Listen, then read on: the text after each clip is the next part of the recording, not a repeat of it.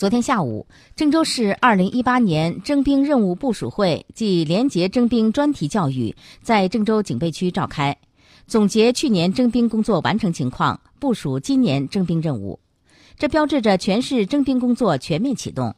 市领导尚守道、马义忠、郑州警备区副司令员王家和、董继峰出席了会议。二零一七年，全市各级兵役机关圆满地完成了三千八百七十二名新兵征集任务，其中大学生两千七百三十七人，占百分之六十九点二，超标准完成了上级赋予的比例要求，征兵形势持续向好。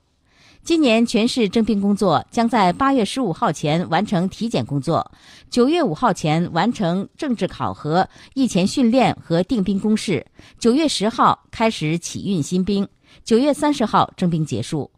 根据要求，今年郑州市大学生征集比例不低于百分之七十，高中等未取得毕业证的不得征集。